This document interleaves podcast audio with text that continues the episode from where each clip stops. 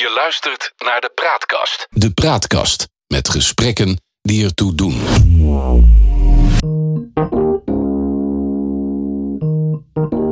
Dit is CNR, de podcast met Chris Wolters en Raymond Laurier. De Praatkast start met een nieuwe podcastserie, CNR. Een podcastserie met twee presentatoren, of eigenlijk moet ik zeggen met twee zeer ervaren mediamannen. Zijn het journalisten, redacteuren of gewoon radiogekken met ja, ook wel een lichte tv-tik?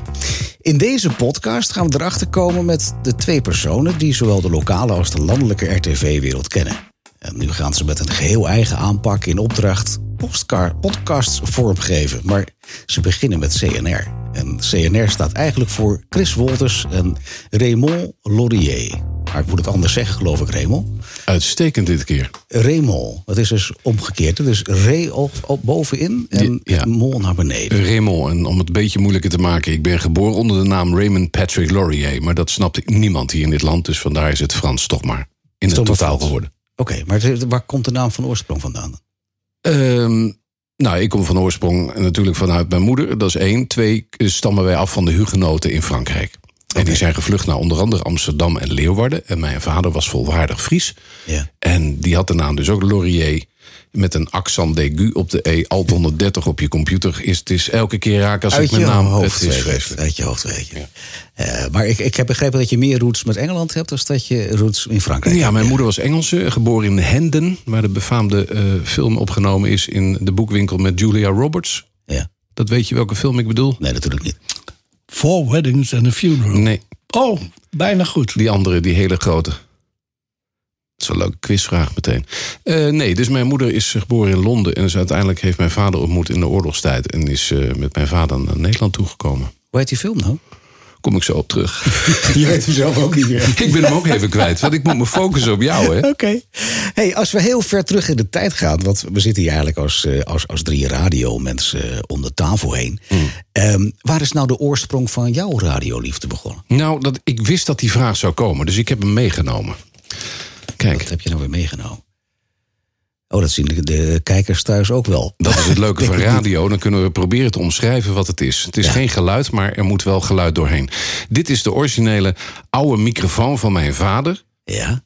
Op de bandrecorder, en daar is het allemaal mee begonnen. Toen ik zes jaar was, toen had ik op zolder een theater gemaakt. En toen kwam ik erachter dat als ik hier doorheen sprak... dan kon ik mijn stem opnemen.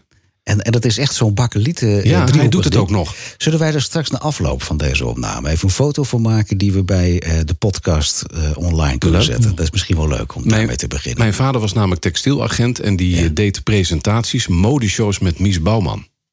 Oké. En daar is die microfoon bij gebruikt. Nou, krijg ik helemaal kippenvel van. Dat vind leuk, hè? fantastisch. Dat is Ja, leuk. dat is, Ja, dat is leuk. Ik denk, neem het even mee. Maar het, maar het zit er dus eigenlijk al van heel jongs af aan in. Ja. Je bent begonnen toen je zes was. Letterlijk naar mezelf luisteren. Het heeft niet altijd veel goed gedaan in het leven, maar Oké. ja. Maar wat wilde je worden dan vroeger? Nou, ik had wel zoiets eh, dat ik het leuk vond om mensen te entertainen. En dat woord entertainen is dan vaak dat je grapjes moet maken en dat soort dingen. Dat was het eigenlijk niet, maar gewoon iets doen waar mensen vreugde aan beleven. En dat kan van alles zijn. En daar heb ik me in eh, ja, doorgewerkt. Zeg je dat goed zo? Doorontwikkeld. Dankjewel. Maar dan heb je het over entertainment. Dat is natuurlijk heel erg breed. Dus kun kun je er iets specifieker in zijn. Er was eens een Raymond. En die was 12, 15, 20. Wat deed je? Ja, nou ja, zoals gezegd, eh, op de zolderkamer begonnen als zesjarige. En uiteindelijk eh, kwam de muziek om de bocht. En dat is een samensmelting geworden van eh, mijn stem, geluid, beeld en, eh, en muziek.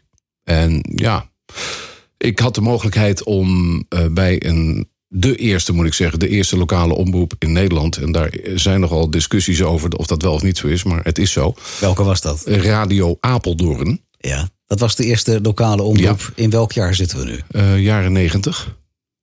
Begin jaren negentig. En toen werd ik gevraagd door eh oud-nieuwslezer Harold Piquet en Freddy Huizinga van de Tros. of ik het leuk vond om daar aan mee te werken. Want die hadden gehoord dat ik wel lekker kon babbelen en noem maar op. Nou, daar heb ik ontzettend veel geleerd. Echt fantastisch.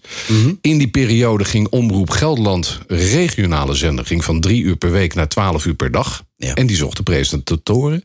Dus ik werd toen benaderd of ik daar naartoe wilde. Dus daar heb ik ook jarenlang gezeten als presentator, maar ook als muzieksamensteller. En toen ben ik er even tussenuit gepiept. Had ik geen zin meer in, vanwege privéredenen. En toen kreeg ik eh, een telefoontje van Rimmel. Je moet een bandje opsturen naar Radio Noordzee. Ik zei, nee, joh, ik, ga- ik, ik ga dat niet meer doen. Ja, doe dat nou even. Nou, een bandje opgestuurd en binnen een week had ik een eigen radioprogramma... en Sterren van de Hemel gepresenteerd. Waanzinnig leuk om te doen. Wel een beetje computerized. Want ja, de reclames zijn belangrijk. Hè? Dat ene knopje moet je uitzetten, het andere knopje moet aan. En, eh, maar ik had de vrijheid om eh, ook mensen te mogen bellen. Dus ik heb allerlei leuke dingen bedacht om met jouw luisteraar in contact te komen. En dat is het mooiste wat er is. Ja, daarnaast werd ik ook gevraagd of ik de stem eh, en de voice-over, station voice, wilde worden van SBS 6. En moest ik binnen een uur in Amsterdam zijn na het telefoontje. En het telefoontje duurde exact anderhalf minuut. Ja. Dus ik ben met 170 km per uur ben ik naar Amsterdam gegeven. Vervolgens drie uur gewacht op het gesprek met Fons van Westerlo en eh, consorten. En ik heb daar de eerste 3,5 jaar alles, maar ook alles mogen inspreken. Met een record van 11 uur en drie kwartier achter één inspreken. Met alleen een pauze voor een korte plas en het aanvullen van de waterfles. Nou, het is even niet te filmen eigenlijk. Is ook niet gefilmd. Er zijn een paar beelden van, die heb ik nog, maar ik snap wat je bedoelt. Maar geweldig gewoon. Hé, maar wat voor zaken zijn voor jou nou belangrijk in jouw werk? Waar word jij warm van? Je zei net, ik krijg kippenvel als ik het over Mies Bouwman heb. De Ja. microfoon die hier op tafel ligt, die blijkbaar ook door Mies Bouwman vastgehouden is. Fijn, maar wat, wat, wat tekent jou nou als mens? Dat zijn eigenlijk twee vragen. Mhm. Eh, nou, wat ik belangrijk vind nu. en Dat was, vroeger was het natuurlijk allemaal van pssst, vooruit. En kan ik nog eh, hoger komen? En kan ik dit nog doen? En kan ik dat nog doen? En ik heb er nog heel veel naast gedaan. En uiteindelijk is dat, is dat geresulteerd in mijn eigen bedrijf. Wat ik nog steeds heb na 27 jaar. En ehm, wat ik nu heel belangrijk vind. Zeker in deze maatschappij. En ik heb erover nagedacht toen ik hier naartoe reed. Het is een zooitje. Het is echt een zooitje op dit moment. En nu is de tijd rijp om naar elkaar te luisteren, vind ik. En kom nou eens echt met je verhaal. Wat is een zootje naar jou, jee? Nou, ik vind het. eh, het, het, het, is, eh, het is heel rommelig geworden allemaal in eh, den landen. Ja, maar dan heb je het niet specifiek over het radiovak of de Oh podcast? nee, nee, nee. nee, nee radio, gewoon de hele maatschappij en alles wat er gebeurt. Ja, ik vind het gewoon triest. En dan denk ik van. Alles wordt gemaakt op basis van een gesprek.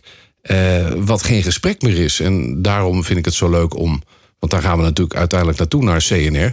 Eh, samen met mijn radiomaatje Chris Wolters. Een, een, eh, ja, het mag geen radioprogramma noemen. Het is een, een podcast, platform, dat weet ik. Ehm, om mensen uit te nodigen die echt iets leuks te vertellen hebben. Waar bij de andere kant het ook weer fantastisch vindt om naar te luisteren. En dat vind ik nu heel belangrijk. Want iedereen, heeft, iedereen draagt een verhaal bij zich. Mhm. En laat die mensen dan ook uitpraten. Daar zit geen hidden agenda achter van dit moet eruit of dat moet erin komen of we willen dat wel ontfutselen. Gewoon een echt leuk gesprek, oftewel Open en gesprekken integer. die ertoe doen. Hé, hey, we hebben die zin vaker gehoord. Leuk hè? Ja. Maar jij, jij geeft net aan, mijn vraag was welke zaken nou voor jou belangrijk zijn, waar jij van, van, van gaat vliebelen. En je komt eigenlijk met een antwoord die ik niet had zien aankomen, in die zin dat je hem omkeert, in de zin wat je niet goed vindt gaan. Ja. Maar ik wil van jou horen waar je wel vrolijk van wordt. Waar, waar, waar mag ik jou vannacht over bellen? Om uh, twee uur s'nachts, zeg maar. Wat, wat, wat, wat is die drijfveer dan? In het vak. In het algemeen. In het algemeen. Wie meneer Laurier nou eigenlijk is, ten diepste. Nou, als jij mij vannacht zou bellen dan, eh, en, je, en je vertelt me dat er een vliegtuig klaar staat... en dat we naar Amerika toe kunnen om daar eh, alles te mogen zien... van het huis, het museum en eh, het graf van James Brown... Dan, dan sta ik direct onder de douche en ben ik binnen een half uur bij. Dat is eh, een van jouw idolen vanuit jouw jeugd, mag ik Dat, aan. dat is de grootste ooit. En ik heb er ook alles van. En ik heb net een heel mooi cadeautje na twaalf jaar weer binnen. Dat is echt zo fantastisch. Handdoeken. eh, eh, drie maanden voor zijn dood. De laatste drie eh, paar handdoeken die hij gebruikte bij zijn concert. En drie flippers van die bowties. Waar dan JB op staat. James Brown. Van die eh, En- vlinderdasjes bedoel je? ja, de laatste drie. En die heb ik na twaalf jaar volhouden, zoeken en niet opgeven. Nou, daar krijg ik dus energie van. Ik zie de glinstering in Ja, leuk, dus man. dat betekent gelijk dat je daarin eh, goed zit. Maar Mhm. als we dan weer even terugschakelen naar jouw werk... en waarvoor we hier bij de praatkast zitten. Ehm, jij geeft aan van, van, ja, ik vind het een beetje een zootje. Wat, wat, wat zou jouw bijdrage dan moeten zijn hier bij de praatkast? Wat wil jij veranderen? Wat wil je beter maken? Dat mensen niet alleen weer gehoord worden, maar dat de andere kant ook iets kan horen waar die van kan genieten. Omdat het gesprek zo geleid wordt in juiste banen. En dat doe ik zeker niet alleen, hè, want Chris is ongelooflijk stil rechts van mij. Ehm, dat doe ik samen met Chris. En, en, en dat we gewoon een mooi gesprek kunnen opnemen. Kunnen aanbieden aan een luisteraar. En dat de persoon die geïnterviewd wordt, of de personen, dat die ook zeggen van. Ik heb nog nooit zo'n leuk gesprek gehad. En dat vind ik heel belangrijk, want die gesprekken zijn er bijna niet meer. Het is allemaal. Het moet binnen een tijdsbeeld, het moet snel. We hebben iets gehoord, dus dat moet er, dat moet er ook uitkomen. En het echte, wat er echt uitkomt, komt er niet meer uit. Dat vind je heel jammer. Vreselijk. Ja. Soms. Ja. Kijken naar tv-programma's en radiozenders. Je bent altijd actief geweest in radio, tv, audio, muziek. Mm. Ehm, wil je dat ook als kind al worden? Ja, ik, heb, eh, ik zag eh, Joep van het Hek laatst eh, weer op televisie. Die zei van ja, ik heb alleen maar acht jaar MAVO. Dus ik dacht dat ik de er- ergste was, want ik heb er zeven jaar over gedaan. Maar ik was toen al bezig met een drive-in discotheek... en met muziek uitzoeken en knippen en plakken. Ik denk dat het deep within in zat. En ik heb het voordeel dat ik dan ook een stemgeluid heb meegekregen... waar ik ontzettend veel eh, mee kan doen. En dat is ook mijn vak geworden. Ja, en dat, dat, dat, dat is een. Ja, daar ben ik heel dankbaar voor. Want je kan niet zomaar stemacteur worden, voice-over, wat dan ook. Dat, dat moet ook toch wel ergens eh, in die stembanden hangen. Maar tegelijkertijd dreig je nu in je levenspad een iets andere kant op te gaan. In die zin, als ik je goed beluister, dan zeg je van nou, vanaf mijn twintigste, dertigste ben ik met entertainment bezig geweest. In elke vorm, radio, tv, lokaal, eh, nationaal. Eh, maar tegelijkertijd hoor ik je ook zeggen dat je toch ook wel een beetje wereldverbeteraar wil worden. Als ik met iets wat ik van mijzelf kan neerleggen, als ik daarmee een, misschien een halve procent iets kan bereiken, dan doe ik daar graag aan mee, ja. Als er weer een glimlach op de gezichten van mensen eh, kan komen. Eh, dat mensen niet helemaal in de stress meer zitten met al die ellende die op dit moment speelt over. Nou ja, we gaan het er niet over hebben, maar je Nee. weet precies wat ik bedoel. Want we kunnen zo vijf punten aan, eh, aanprikken. Het begint met de Belastingdienst. Ga niet doen. En dan denk ik, die arme mensen, daar heb ik het echt mee te doen. Dan denk ik van, als wij, Chris en ik, daar misschien iets aan kunnen doen, dat er iets versneld wordt of dat die mensen weer het licht zien schijnen op een andere manier dan het donkere waar ze nu in zitten, dan zou ik dat eh, heel graag willen doen. Dat meen ik, dat meen ik echt. Hè? Dit is geen marketing. eh. Nee, ik, ik zie het ook aan je ogen dat je dat ook oprecht meent. Ja, Ehm, maar dat geeft ook aan dat je daar een stuk levenservaringen mee ge- meegenomen hebt. dat En- kan je wel zeggen, ja. Ja, als ik dat dan even naar jou mag eh, gooien van wat was voor jou een belangrijk keerpunt in jouw leven? Normaal zeg ik dan, dan gaan we nu even naar de reclame. Maar Die hebben we niet. nee, dat weet ik. Nee. Nog niet. Ehm, ja, dat vind ik een hele moeilijke vraag. Die schuif ik liever even verder op. Want ja, dat, dat, ik, tuurlijk, ik kan heel veel antwoorden geven. Maar daar moet ik heel goed over nadenken. Want ik heb nogal wat meegemaakt. En dat heeft me wel neergezet waar ik nu sta. Dat was ook de achterliggende vraag. Van, heeft Dat dat, snap ik wel. bijgedragen aan datgene? Ik probeer het te rekken. ja. Ja. Kun je daar een klein tipje van de sluier op lichten? Waar je van, Nou, waar een gemiddelde luisteraar van zegt: Oh, nou stap ik een beetje waar die vandaan komt. privé heb ik eh, nogal wat meegemaakt en dat was heel heftig. En ehm, dat zijn nogal dingen die je volledig uit je eh, werk trekken. Want dan denk je van jongens, waar gaat het nou om in het leven? En dat is gewoon ehm, ja, er zijn voor je dierbaren. En eh, ja, dan ga je daaraan werken en met een coach. Geweldig. En dat heeft me ontzettend geholpen. En nou heb ik die vibe weer en dan kom ik bij de praatkast terecht en denk ik, joh, wat is het fantastisch platform, dat meen ik serieus. En dan, ja, dan word je enthousiast en dan wil je gewoon leuke dingen doen, omdat je ook de pijn niet alleen van jezelf kan voelen, maar ook de pijn van andere mensen. En als je die kan verzachten door gewoon leuke podcasts te maken, die inhoud hebben en die lekker wegluisteren, nou dan heb ik toch iets goeds gedaan. Als je dat eh, positief insteekt, kun je dan ook zeggen wat je eigenlijk achtergelaten hebt bij dat keerpunt? Stiltes vallen er niet zo vaak bij mij. Ehm, ja, ik doe het nu anders, ja. Ik, ik, ik kijk nu terug op, op een stuk dat ik denk van dat had ik ook anders kunnen doen. Want ja, het, het, het Hilversumse wereldje, daar heb ik 14 jaar ingezeten, Victor. En daar ben ik eigenlijk bijna helemaal gek van geworden. En toen ben ik er ook uitgestapt. Maar uiteindelijk onder de noemer van mijn eigen bedrijf ben ik doorgegaan. Maar ik doe alleen wat ik leuk vind. Mhm. En dit vind ik gewoon leuk wat we gaan doen, Chris en ik. Dat, daar heb ik echt heel veel zin in. Dus ik doe dingen ook anders. Ik laat me niet meer gek maken. Dat is één. Want we laten ons allemaal gek maken in deze wereld, echt. Want zo begint het toch. Je moet naar school. Je, je moet op een gegeven keuze maken naar welke school je toe gaat. Dan moet je daar verschrikkelijk je best op doen. Dan wil je wel of niet gaan studeren of je gaat werken wat dan ook. Het is continu een druk van hier tot Tokio. En dat kan ik nu pas vertalen. Toen op dat moment dacht ik van, mijn god, hoe ga ik dat allemaal doen dan? Ja. Maar ik heb het altijd op mijn eigen manier gedaan. School, hoe belangrijk het ook is, iedereen die dit nu hoort, blijven studeren, blijf je best doen. Maar het was niet van mij weggelegd. Ik heb alles wat ik nu ehm, bij elkaar heb geschraapt, zeg maar, en wat ik nu doe, heb ik uit levenservaring gehaald door alleen maar te kijken, te ruiken, te proeven en alles op te nemen. En dat, En dat vormt de zoals die ja, ja, het tegenover mij zit. Ik denk het wel, ja. Als Geen, je, geen poppenkast meer. Dat is hem. Dat is hem. Ja, duurde even. Je wil, je wil puurheid, Heel puur. integriteit. Die chocola bestaat niet eens. Nou, je hebt natuurlijk een enorme carrière achter de rug binnen RTV-land. En Mhm. eh, daar zit vast een keuze bij waar je eh, met de kennis en kunde van nu spijt van hebt. Welke keuze is dat? Waarom ben je eigenlijk met mij begonnen in het gesprek? Omdat je tegenover me zit. Oh ja, ja, ja. Ja. Chris, zeg eens wat alsjeblieft. Dit hadden we niet afgesproken. Chris is zo wat gebeurd. Ehm, waar ik spijt van heb. Nou, als je jong bent, en Victor, dat herken je wel, denk ik. Dan wil je van alles en dan vind je het wel leuk als je ook gezien wordt, toch? Dat heb jij ook gehad. Dat heb ik nog. Nou, daar ben ik nu vanaf. Want? Nou, ik ben ooit gezicht geweest van diverse grote eh, bedrijven. En dan kwam ik eh, met commercials 90 keer per dag voorbij. Voor en na Mart Smeets met sportprogramma's. Ik kon niet meer over straat. En dat vond ik in het begin hartstikke leuk. Maar op een gegeven moment dacht ik, ja jongens, dit is dit niet normaal dit. Mm. En daar heb ik, los van de centjes die je dan allemaal mag verdienen... heb ik daar toch wel een beetje spijt bij dit soort paar van die dingen met commercials en zo. Niet alleen met mijn stem, maar ook met gezicht en eh, lichaam en dat soort dingen. Eh, daar heb ik wel af en toe wel eens over nagedacht dat ik misschien niet moeten doen. Maar ja, dan vind je het toch allemaal prachtig. Je hebt toch aandacht, toch fantastisch. Wil toch iedereen?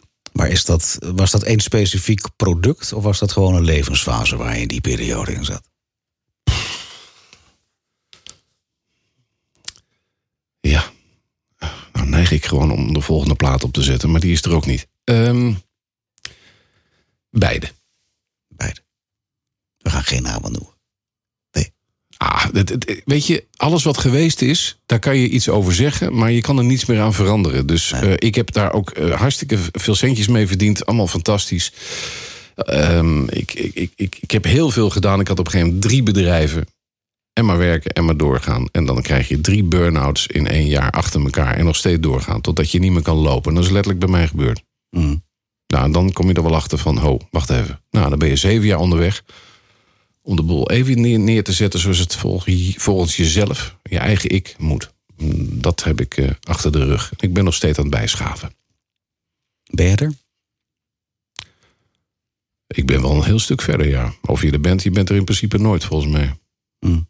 Is dat een levensles voor iedereen? Ja. Misschien wel, hè? Maar het allerbelangrijkste vind ik, eh, en nu gaan we heel serieus worden... eh, je moet nooit opgeven. Mm. Al zit je zo diep... en je denkt dat alles om je heen wegdondert... nooit opgeven. Dat is een makkelijke kreet... maar hou eraan vast, want uiteindelijk zeg je van... zie je nou wel, ik heb nooit opgegeven. Nou ben je er weer. In een nieuwe vorm, misschien. In een andere vorm. En ja, dan ga je zo meteen vragen... als je dit allemaal geweten had, had je het dan anders gedaan? Nou, geef eens antwoord op je eigen vraag. Ja. Nou, natuurlijk had je het anders gedaan, maar dat kan niet, omdat juist dit wat ik allemaal mee heb gemaakt, moest gebeuren om zover te komen waar je nu bent. Dus eigenlijk heeft het zo moeten zijn zoals het is. Ja, Nou. En daar zit je dan bij de praatkast. Bijna startend met een nieuwe podcastserie. ja spannend hoor. Ik geloof het ook. Nee, echt. Ik vind het heel spannend, want wij zijn natuurlijk radiomannen. Dus dat is een babbeltje en een goed gesprek en dan een plaatje wat erop slaat. En, maar ja, wij draaien geen muziek bij een podcast. En dat wordt wel even wennen. Dus ik denk dat je mij in het begin heel veel hoort neurien op de achtergrond. We gaan het straks vragen aan Chris. Dit was het eerste gedeelte van de kennismaking met eh, CNR. En eh, we hebben nu even geluisterd naar eh, Raymond Laurier.